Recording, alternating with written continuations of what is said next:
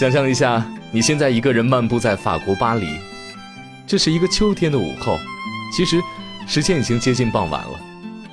夕阳是金黄色的，你也不知道到底是夕阳染红了你身边的这些梧桐树，还是梧桐树染红了夕阳。一阵秋风吹起了你的风衣，耳畔似乎响起了法国的香颂。这时候，你手上最应该有的，应该就是法棍面包了。做梦吧你！现在是北京的夏天，热成狗了。最关键的是，你想做一个法棍面包，做出来糖尿里跟火烧似的。你好，我是韩非，韩非不是韩非子，谁听谁变瘦，谁转谁最美。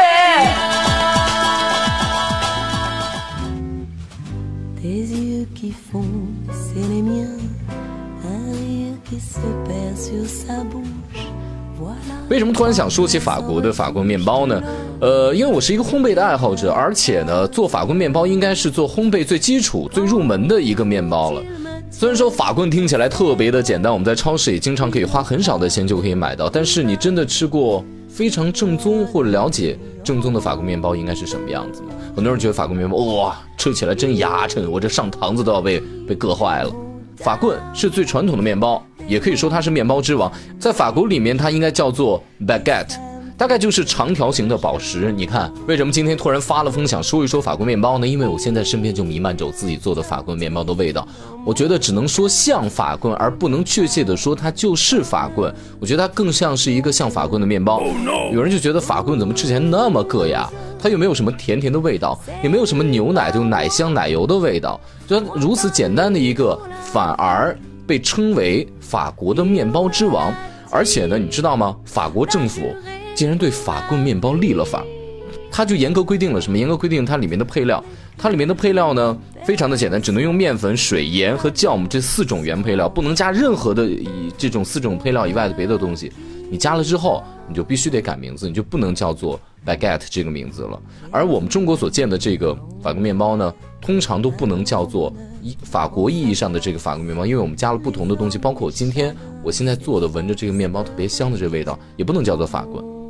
就是他们除了对这个配料、呃配比有严格的规定以外，有德国也是，德国就是面包，就是你这个面包今天盐多了一克都不行，你多了一克你就犯法，你知道吗？我多搁了一克盐就犯法。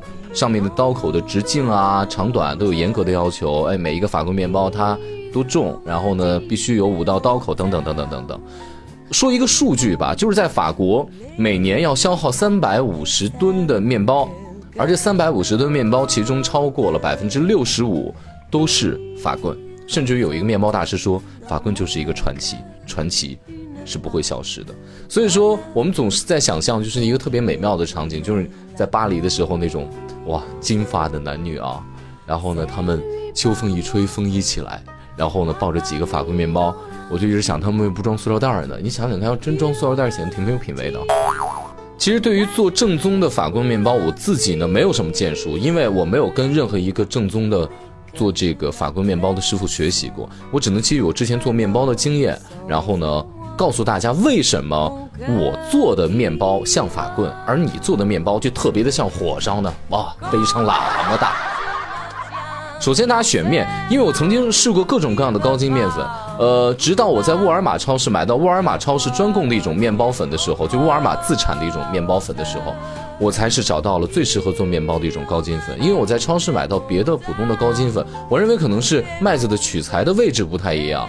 所以说做出来的面包，你总会觉得特别的像烤馒头，用国产的这种面粉。然后呢，你选用了特别好的就专门的面包粉之后，你做出来面包的，它尽管是烤的干干的，但是你吃起来在嘴里的口感是细腻的。那选好了面粉之后呢，具体的做法大家可以在网上看一看，非常简单，因为它配料就是面、盐、水还有酵母。我为了让这个面包吃发的更快，我自己做了一些改良，比如说我会加一点糖进去。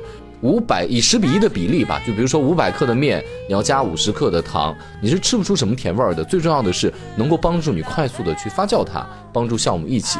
因为它法棍呢，它好像有一种做法是低温发酵的，需要十几个小时。可是两个小时之后，哥就特别的想吃面包，怎么办呢？对吧？所以就是我采用了一些我自己的办法，同时我会加一点黄油进去，因为黄油在预热之后会有一种独特的香味起来。大家在做法棍的时候经常会失败啊，揉面的时候呢，很多人没有揉到位，出来的法棍就显得坑坑洼洼的，跟月球表面一样，就疙瘩特别的多。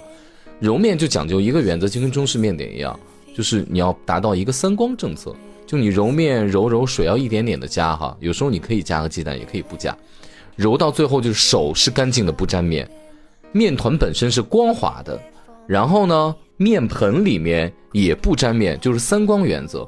同时呢，你在搓这个揉到位的这个面的时候，面团的时候，你搓的时候，你发现它有一层一层的面筋，把它搓开掰开，是一层一层一层一层的感觉。这个就会，你想想一下，你就是你在吃吐司面包或者吃一些法国面包的时候，它是转圈的那种层次感，你一层一层能撕下来的那种感觉。另外一个呢，就是它的发酵。因为我们中式的面点呢，通常是一次发酵而成的，就是一次性发到了啊，然后包了，包包子了啊，来来来来来，咱们剁了啊，咱们弄一面器再蒸打馒头啊。Goodbye。Oh no。但是通常面包都会有一个二次发酵的过程，但是法棍本身有一种做法是一次一次发酵的，太过于专业了，我们也不可能学会这种一次发酵的，建议大家两次发酵，因为二点五倍大是它第一次发酵的成功的一个标准。完，然后拿出来之后呢，你把它分割，分割成你想要的大小。因为通常像我家里烤箱根本放不下一个非常完滚完整的二百五十克那一个长法棍，那我只能把它切成那种短的法棍的形状。然后呢，进行二次发酵的时候，你大概需要一个小时左右。在第四十到五十分钟的时候呢，表皮略微有一点点干了，就是没有不会粘手的时候，这时候用面包刀给它拉口。早拉了之后，它那个就很容易，对面包就毁了，造型不太好看。然后拉好了之后呢，再放到烤箱里面，按照你在网上可以查到的一些教程去烤它就可以了。所以第一个就是面，还有一还有一点，真的一定要加盐，因为加完盐之后，面会变得非常非常的筋道。其实我也说不了太多，因为本身法棍的制作过程就极其简单，但是想做好非常难。世界顶级的面包师 MOF 级的大师考试，这。法棍就是他们的必考题目，必须过了这一关，就相当于粤菜当中的炒牛河一样，就是这个师傅炒好了牛河之后，他一般做别的粤菜，味道差不了。简单给大家介绍一下，就是法棍它的一个渊源吧。它在十九世纪中期的时候，从奥地利维也纳的这个面包工艺传承下来的一种做法。那以前的炉子是那种厚底板那种炉子，后来呢，大家就习惯用一种。